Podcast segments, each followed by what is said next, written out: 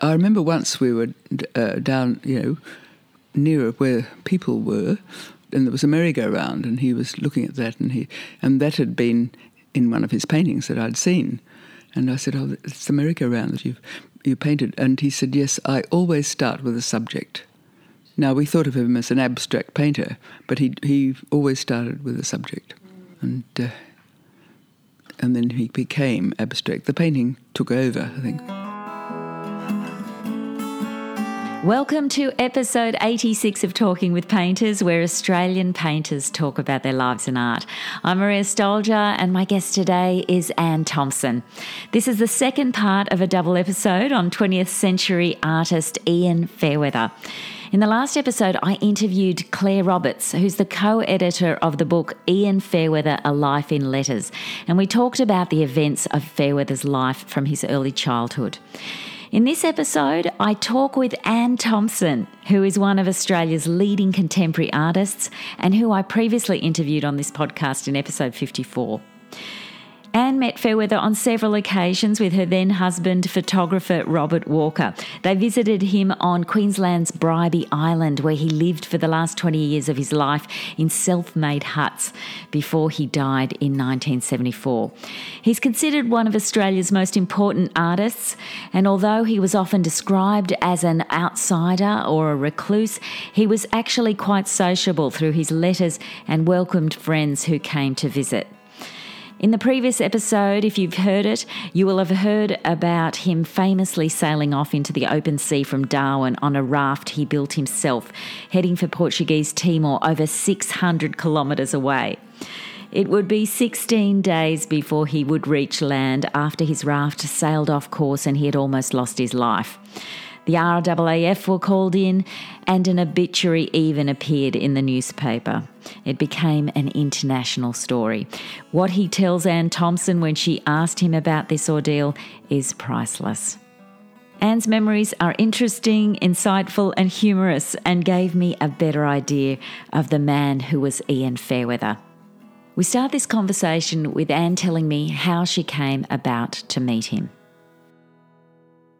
So when Robert Walker and I, a photographer, um, were first married, and he was uh, um, passionate about uh, documenting people. Really, you know, first um, a lot. Of, he, he, artists. He wanted to. Um, he wanted to photograph and and uh, interview artists, a bit like you really. You know, he just that's what he loved to do. I, I remember once though we were when we were living in Paddington, he interviewed the blacksmith up the road. So it was history that you know might disappear, and he wanted to keep that. Mm. And uh, so my family came from Brisbane, and I had left Brisbane to go to art school, and so every time. Uh, we had a chance to go up and see my see my family, and then go over to Bribie Island. Was it because of Ian Fairweather that you went to Bribie Island, or was it absolutely, just... absolutely? That's ah. why, because Robert wanted to photograph Ian Fairweather. So the first first I remember is that we arrived at Bribie Island, and then we had to find where Fairweather lived, and uh, and someone had said there, there, was a bent bent log, you know, that made an archway, oh, yeah. and he could be found if you went through there. So we found this and went through, and Robert called out, "Mr. Fairweather," and uh, nothing, and then out he came, sort of you know, blinking into the sunlight from his hut. And wow. uh, I and I can clearly remember the first uh, time I saw those blue eyes, just so, so, looking at looking at things around him all the time. You know, he was so much part of that, part of that place where he lived, and the and the other creatures who were there, and and mm. the um, the the undergrowth and the atmosphere and. Mm. Well, Claire Roberts was describing him as an early environmentalist. That he must have been really connected to the. He was really nature. connected to to animals. You know, they were well. They were the you know the uh, other creatures that he could put up with, really, on a long term basis. yeah, right. So when you were there, you'd see him what interact with like sort of other animals and that sort well, of. Well, at, at, one stage. Um, So this won't be sequential because they're just sort of you know memory memories and mm. things remembered. But uh, Robert said, "You sit over there on the beach and talk to Fairweather, and I'll hide over here so I can photograph him." and, and, I was a, a, shy young, you know, just uh, in early twenties, and I, you know, I wasn't the person I am now. I was really, I found I found all that difficult, and. Uh, well, he would have been like four, over 40 years older than you. Yes, he was. I yes, out. yes, yes, yes. So he was an old person then, but he became much older, of course, than mm. than you know first time we met him. And so we we would sit there talking, and he would say something, and then I'd say something. He mightn't answer for a further twenty minutes. He'd just really? sit there, and I had to, you know, uh, my stomach would tense, and I what can I say now? and then, so we were just sitting there, and you know, I just learned to to do as he did, just sit and uh, and look, and uh, and he said, "See that fish? I think he's sick." Because he looked at, at, further at the ocean. Actually, I've got a photo of him sitting there. Um, and uh, so he walked down and picked it up so, you know, and another time he'd be looking at a bird or, you know, he was absolutely aware of all the creatures around him. Mm. And he said, said to me, um, I was here when the last red kangaroo was here. So he must have been distressed at that as the at the departing of the last red kangaroo. Yeah. So Bribie Island was a very wild, you know, and uh, unpopulated place in those days. Although it had a, a shop and a, and uh, a local store and a, uh, not what you'd call a village, but there was a pharma, pharmacy. Oh, yeah. And Al Fleming, if I remember, was somebody Fairweather saw quite a lot because he would get him to take him places. But I'm just thinking, how would he contact him? Would he walk to him and say, come and get me? I don't know. Mm, they might have um, had an arrangement or something. Oh, they had an arrangement, yeah, something like that. So he that was his transport if he wanted to go further. What if he wanted to leave the island, for example? You oh, mean? Well, possibly yes. If he wanted to go and you know go to to Brisbane or London or something, suddenly Al would drive to drive him. so, and when you first went, was that before the bridge was built connecting Bribie Island to the mainland? Oh yes, it was before then. Oh mm. yeah, right. Mm. So, can you describe to me because I was talking to Claire Roberts about the huts that he lived in. Yes. Can you describe them for me? Like, what were your first impressions when you saw them, and what were they like? Well, he came out of the hut, which was his dwelling place, his living hut, the first, you know, when we saw him the first time, and so in front of that there was a space where there was, a, you know, his fireplace and and things that he'd discarded. He didn't do a lot of tidying up. and uh, so, but there'd, there'd, be tins of uh, Peking duck. He, he, got food from Fortnum and Mason as well as you know down the road from. Um, so it was sent to him, basically must from have been sent to him. or something. Yes, and and English newspapers and magazines. He was absolutely up with what was going on in London at that st- uh, stage, mm. and uh, you know could talk about things. And he did like to talk about his old art school, the Slade, and Tonkins, I think, was his teacher. I think that's right. I, I think, Claire said that. And what did he say about it? Oh, he had great respect and love of his art teachers in school, I think. I think he believed that he had a good art training. Mm. Although he went far, he left it far behind because he, you know, he was painting in a way that not many of his contemporaries would have even imagined. Mm. So, did he invite you into his living area? I mean, would would you go in there? Or? Not straight away, um, but I do remember once uh, going in there, and he was he had a, a, a, sort of desk that he'd made, and he was translating the drunken Buddha mm. from Chinese, and uh, and so you could see that all laid out, and uh, and he, his work and boy, oh boy, when I went in there, my eyes were sharp and looking. And uh, yeah, uh, I can and, imagine. Uh, and there was a, a, ladder going up to his where he slept up high, and uh, but it wasn't very big. But across the room was a string of Christmas cards, and uh, and I said, "Oh, I did that one," because a friend of mine had given it to him, and I, it was a silkscreen print. It was a print of your work on the Christmas card. Yeah, I'd printed it. It was handprint card that I must have sold or something. You must have got a shock when you saw it. Oh yeah, well I was you know, nicely surprised, so I mentioned it, and and I said, but it's only a design. I said shyly, and he said, all art is design, and uh, and he, he, he you know we used to talk a bit about art. If only I could remember everything he said. But wasn't I lucky though, just to be there and to Oh. to know him and to be with him and observe him and uh, and you know listen to the stories around him and and. Uh, He was happy to have you and Robert there. Like he. Oh, he seemed to be, yes. Yeah. Yes. I mean, there were certain people that he would, you know, uh, get rid of quite quickly, I believe, or take them for such a hard walk that they'd, you know, finish them off. I know one He didn't want to be rude. no, and uh, so, you know, Fairweather would uh, be able to spot the people he didn't care for. Hmm. And one of them was his brother. really? Mm. And so his brother arrived. He'd been sent on a mission to find this younger, you know, the younger brother who'd left the family for and, and never been, you know, with, and they didn't know what he was up to or doing, and uh, and so and I, he brought him, his brother brought him some clothes. And Fairweather looked at them disdainfully, said, "Well, you can give those to the Salvation Army. I have everything I need here." And and he actually had a very English accent. As, uh, uh, my, uh, my friend Pam Bell said uh, he spoke like an Oxford Don, you know. So he had, had that really English background. Right. Yeah. Sort of a the upper Scottish- class. The upper Scottish, uh, class. yes, Yeah, yes, Yeah. yes. Those strange, you know, childhood that I can tell you about. But anyway, so they talked, and uh, and then the brother who was staying somewhere else, and and uh, said, "Oh well, I'll come back tomorrow." And uh, and and uh, Fairweather said, "No, I'm too busy." Who was that?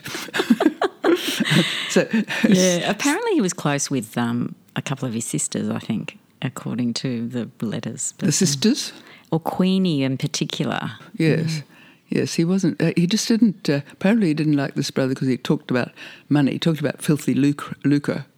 And and the poor m- brother was saying, "Oh yes, I've done well, and I did this, and I did that." You know, But he wasn't impressed. So he wasn't. He didn't come across as a materialistic sort of person. he did not. Um, once we and we would go there, uh, arrive and say, and Robert would say, "Would you like to go for a drive, Mister Fairweather?" And uh, so he, uh, we had this old green Renault, and, uh, and so he'd say, "Yes, thank you."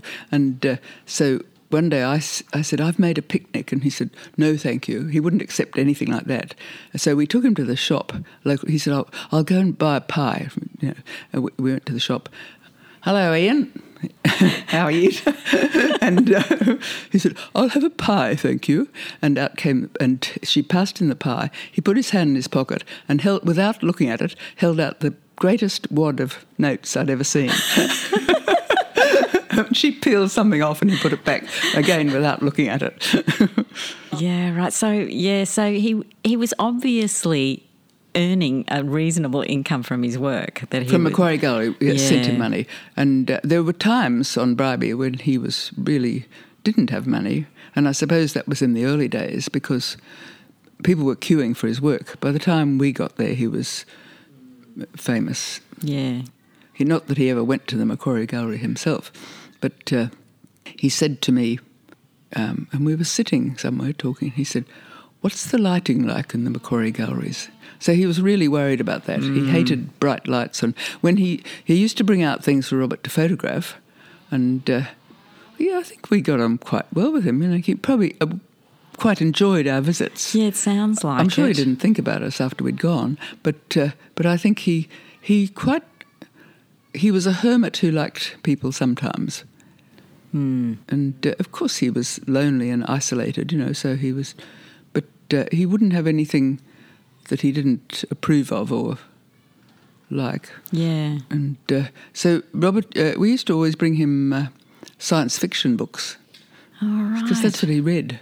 And and I was thinking this morning, I think he had that creative thing where he found it hard to start working, because he often didn't start till n- night, but then he he used to. Uh, light the hur- hurricane lamp, and of course he got to like that. Yeah. So when you say hurricane light, that- that sort of lamp, uh, a sort of a lamp, is it like a kerosene lamp or something? Is Do you know what a hurricane light No, I is? don't- No. So I Probably most of my listeners would know. but I don't actually know. okay. Well, it's it's uh, it has a glass uh, thing. It, ha- it it hangs up. You can hang it up, Yeah. and uh, and then there's a glass thing that you have to lift to light a match and light the wick, and then put the glass frame around it, so the light would be you know uh, fairly uncertain. I wouldn't like to paint by it, but Yeah. I think. And so, I Or would I? I should try. yeah, well, exactly. I mean, it'd be interesting to paint in those conditions because colour would be different and Yes, Don't you- but but you know, I don't think you have to have you know proper light in order to paint. You just have to be able to see. You know, you don't have to have. There's no pro- certain light. You know, like you have to have south light when you're in England, and I suppose north light here. But I don't find that. Actually, I just turn the lights on. yeah, you don't need di- daylight. You don't need natural light. I don't care what I can. Uh, just I don't seem to worry about it. I just as long as I can see the paint and the thing I'm painting on. Well, in a funny way, if you are painting in artificial light, that's Mm. what it's going to look like in the gallery, more likely than if you were Yes, but uh, yeah. I, don't, I mean, I don't like things. Things can be too overlit, too, and uh, Fair- Fairweather would have certainly been horrified at some of the galleries today lighting his work. Although his work looks good in any gallery I've ever seen it in. Yeah, it's amazing. and that you know those wonderful paintings in the Queensland Gallery, and uh, Laurie Thomas was so good at buying his work. The New South Wales Gallery was well behind, and uh, and so they've got a good good collection of fabulous, important works. You know, monastery and those Yeah. And did you? big paintings. Yeah, and so the studio was a separate hut. So then there was another hut that uh, you'd walk into, and and uh, you know that was just like a cathedral. Paintings everywhere on the wall, and they were just like um, I don't why I said that. Why did I say that? But perhaps they were like stained glass windows or something. They were just because there was so so much well light in them in a way.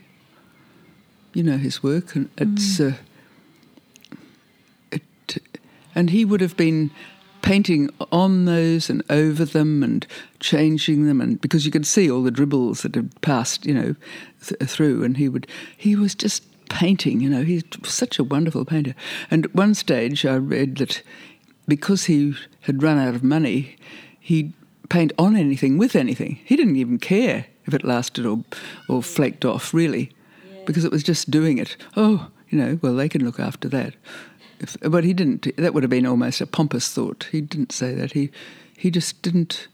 He just did them. Yeah. But then he must have cared about them because he want, wanted the light to be right on them. Complex. and- so a lot of it was on cardboard, wasn't it? Yes, yes, and that's good. Painting, you know, painting with house paint on cardboard is a nice touch. You know, it lends something to the work, and uh, you know, I quite like doing that. Yeah. I th- I don't think he had much to do with canvas. The Macquarie Gallery sent him some down because he was because you know he was sending up these things on crappy stuff, and and uh, it, he just put it on top of his hut to keep the rain out. and then and they sent him a two pairs of pajamas, so he sent one pair back. Thank you. And so, and well, we were looking at a couple of photos that you've got here, which are unbelievable. And um, that that hut that he was painting in, it shows that there were a lot of works going at the one time. Yes, yes. And so that's the way he worked. So or- he seemed to have a big, a low table with paint pots and brushes, and then paintings on the walls. Can I look at that yeah, photo? yeah, yeah. Where is it? Mi- Oh, is it here? think you've got Maybe one. this one. These are these are uh, seconds that were, have been printed that uh, my they're my daughters. Well, the one I'm looking at, so I'll just pass it to you. Yes, yes. You see, you can see there's a, a painting f- flat, so he's painting flat down, but it's not high. And then there are paintings all around the wa- walls, there's, you know, I mean, I can see in this photograph one, two, three, four, five, six, seven, eight, nine, and there would have been others, you know. And they're quite large as well. And then he they? would have just taken them down, as I do. You know, you just keep painting on that one, and then that one, and then that one, and I th- and and he would have just seen what they need out of the corner of his eye, I'd think, and then get back to it. But they're definitely it's definitely a body of work, And do you, and did there you are faces and you know people in there that he used a lot. Yeah, so there was a sort of figurative element to his work. Always, always something. And and uh, I remember once we were uh, down, you know, nearer where people were, and there was a merry-go-round, and he was looking at that, and he and that had been in one of his paintings that I'd seen, and I said, "Oh, it's the merry-go-round that you've you painted," and he said, "Yes, I always start with a subject." Now we thought of him as an abstract painter, but he he always started with a subject, and. Uh, and then he became abstract. The painting took over, I think. And did he ever paint when you were there? No. What was he using most of the time? Like what paint? Was it oils or gouache? I think things he'd bought at the local hardware shop. Oh, house. So house paint. Oh, yes, yes, yes, Ah, okay. yes. Right. He, I, he didn't use good paint, but that was really good. I mean, it looked so good. It flat. You know, it's almost like sometimes I use uh, PVA with pigment, you know, so it's like a mixed, flat look that it has. Hmm. But on paper, you know, his works on paper or newspaper, I mean, they were just wonderful. Just the touch of the of the the paint marrying the the ground that it was on, or the you know the thing that it was on, the paper or the cardboard. You know, that was so important to him. I'm sure, because that's what you see when you look at his work. It's a, it's like breathing onto it and and has that's why it's imbued with such feeling and uh, and something more than looking at something or using a subject or it it goes well beyond that. And it's really to do with his living alone and giving everything to that. So he just it wasn't oh I want to be an artist and I want to, it was just something that he was bound to do. And was more important to him than than than anything or practically anyone else you could think of, you know, the way he hmm. worked. So it was a, it was a daily activity, like it. Oh well, once he was being interviewed, the Courier Mail every now and again for anything, would interview him if he had a successful exhibition or something, or some for some reason.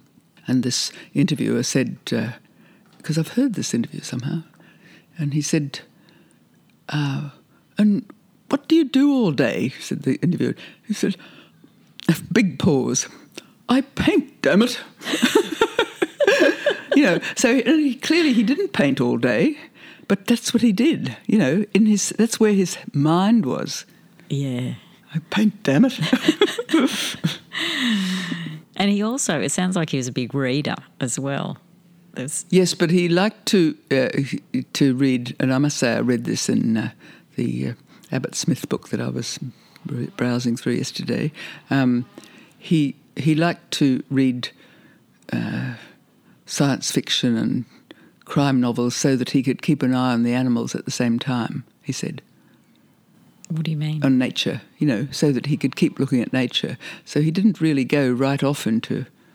He didn't. He wasn't studying anything else. He was just being there all the time. right. It's interesting, isn't it? It's like a sort of constant meditation, really, mm. that was not to be interrupted. Thank you very much.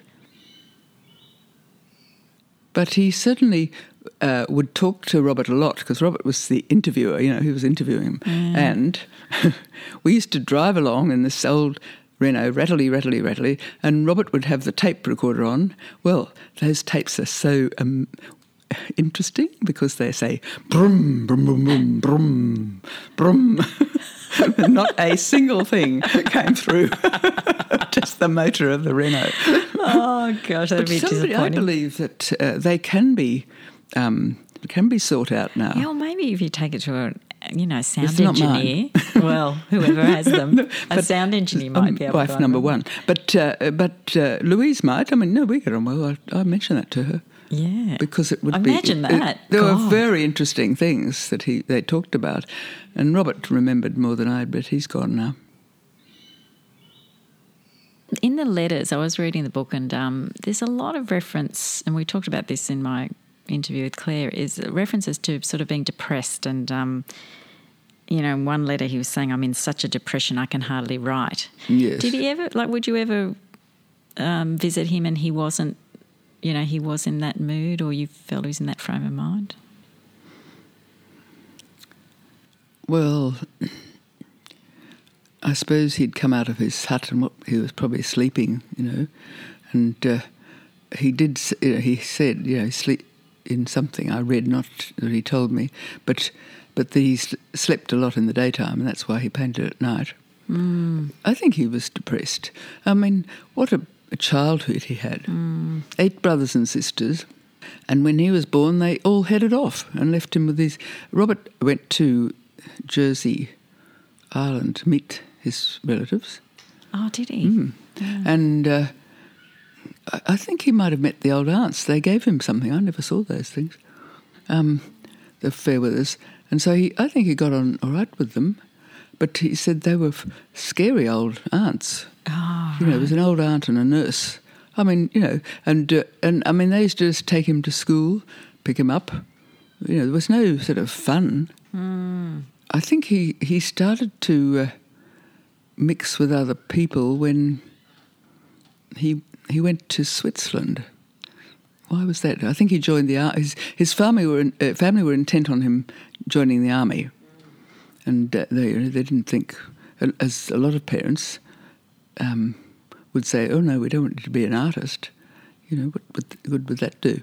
And uh, so uh, so he joined the army and went had a chance to go to Swi- and stay in Switzerland, and he loved that because he climbed mountains and he seemed to be start to mix with people, and but he was never really easy with other people. I think. I mean, a lot of people thought he was strange, and he wouldn't have been well treated. Yeah. Do you remember? Um, actually, I'm not sure if you might have been a teenager when he went on that little raft. Oh yes, uh, no, I remember when he went on that, and and I went to visit him.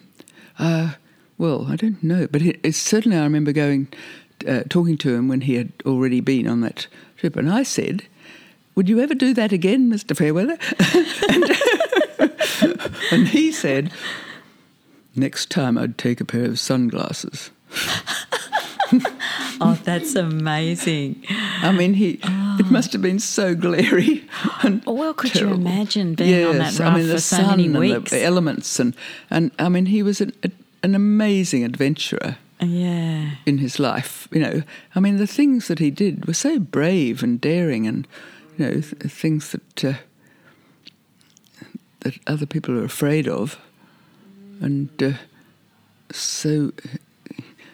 Yes, he said he was depressed a lot, or in the letters. Well, yeah, that would often I come haven't up, read the book and yet. yeah, I mean, I suppose the other thing is when you, I mean, it's hard to know when he says depressed if it just means he's downhearted or something. You know, who knows what the use of the word is? I don't know. Oh, if he said depressed, he would have Yeah, meant depressed, and he, you know, and he probably possibly couldn't paint, and uh, you know those times come when when everything's flowing along and then it stops, and you can't paint like that anymore, and you can't paint like the next thing anymore, and those are very hard bits for for for an artist, and. Uh, so he would have had gone through those stages as well, and he would have felt depressed. But but I think he was. He wasn't a, you know, a, ch- a cheery or entertaining soul or anything. He was living in a very hard place in his head and and not accepting anything from anyone else. He did like to play chess with the uh,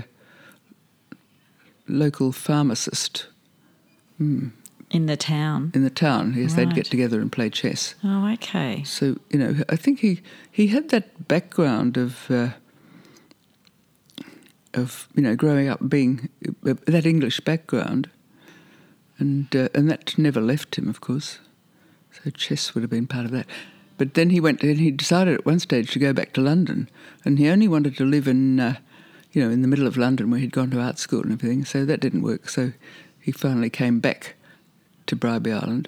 It wasn't the place of his choice. It's, it happened to be where he landed in one in one of the places he went to because another place was Cairns when he lived in that great great huge hollow empty the- old picture theatre full of rats and you know that must have been awful. I don't think he liked that for too long.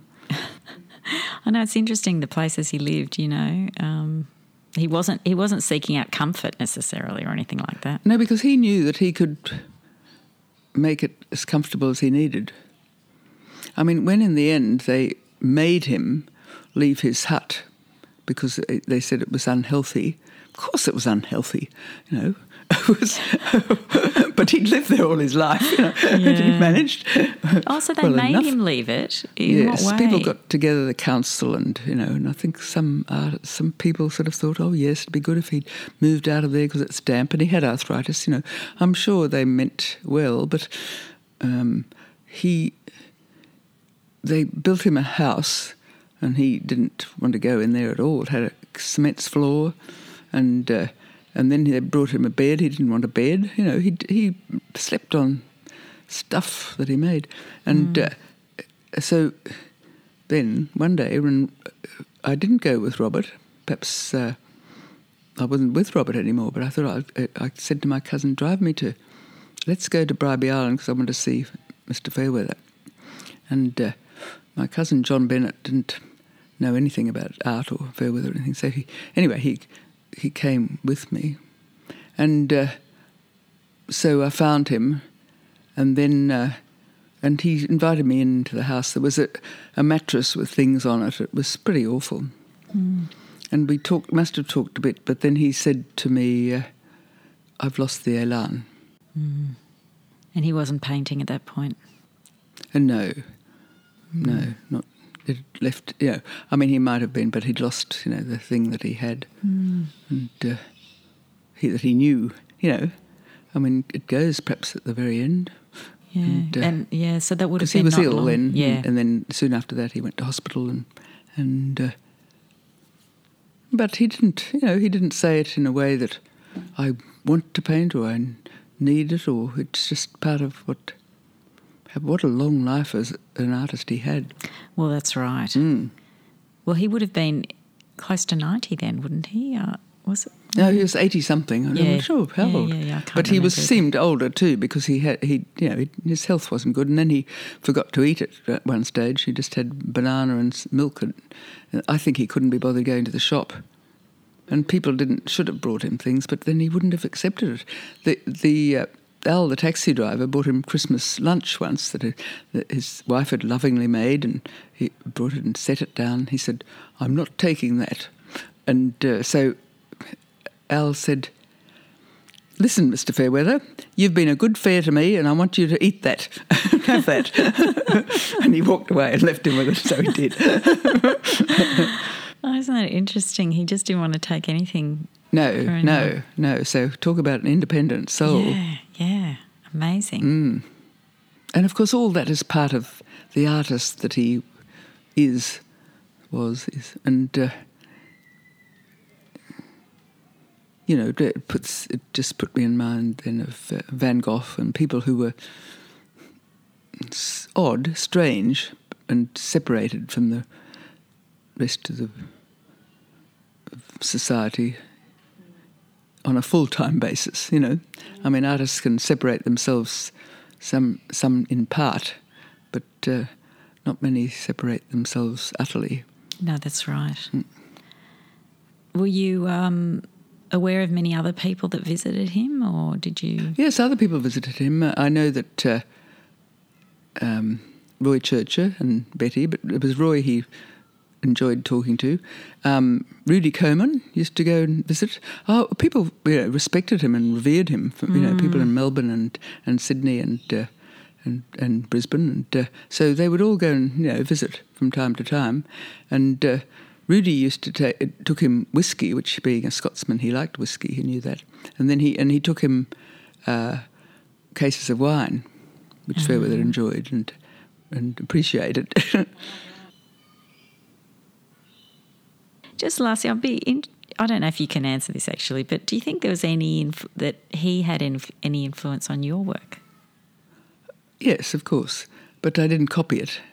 But uh, I think all the people that came into my young life influenced me. You know, all the good people that that you allowed in, like uh, at art school, um, Passmore and Godfrey Miller and Dadswell and people, and uh, John Molvig when I had him as a teacher in Brisbane, and Fairweather certainly. You know, I mean they were, and and uh, the, then the uh, American expressionists who were somehow very much in our life lives in my life in those days, and I was always you know looking at what they were doing in magazines and things, and then finally I think a, an exhibition came, but so you'd grasp onto anything. Yeah. So you know what influenced you and what stayed there and what I I remember looking at in depth for a long, long time at the early Sienese painters. Well, I don't see that in my work, but the fact that I was really looking at that must mean something. You were drawn to it, but somehow, it doesn't come out in you know No. in the look of the work. So everything's part of it, I would say, and certainly I feel I was very lucky to know Fairweather. Yeah. Well, Ann, thank you so much for sharing your memories about uh, Fairweather because it's just absolutely um, wonderful to hear. Good, I enjoyed it. What interesting memories. It's always great catching up with Ann Thomson. By the way, Ann's solo show Air and Space opens at Mitchell Fine Art Gallery in Brisbane on 25 March, and she'll also be giving an artist talk on 28 March. There are some great works going into that show, so it's well worth a look. Thanks for listening, and hope you can join me for the next episode of Talking with Painters. Did you go to any of his big shows? I mean, you know, I hear that Yes. you know one of his shows they were queuing the night before. or Yes, I didn't queue because we had, had no money to spend on a Fairweather. But I would advise others, and I'd say to buy that one, and you should buy that. And I mean, why didn't I? s- I don't know, borrow, beg, borrow. I just, I'm really not a collector. But there were some wonderful things that I saw in those exhibitions. Yes, Yeah. Was he ever at them when you were there? never. Or- no, no, I don't think he ever went.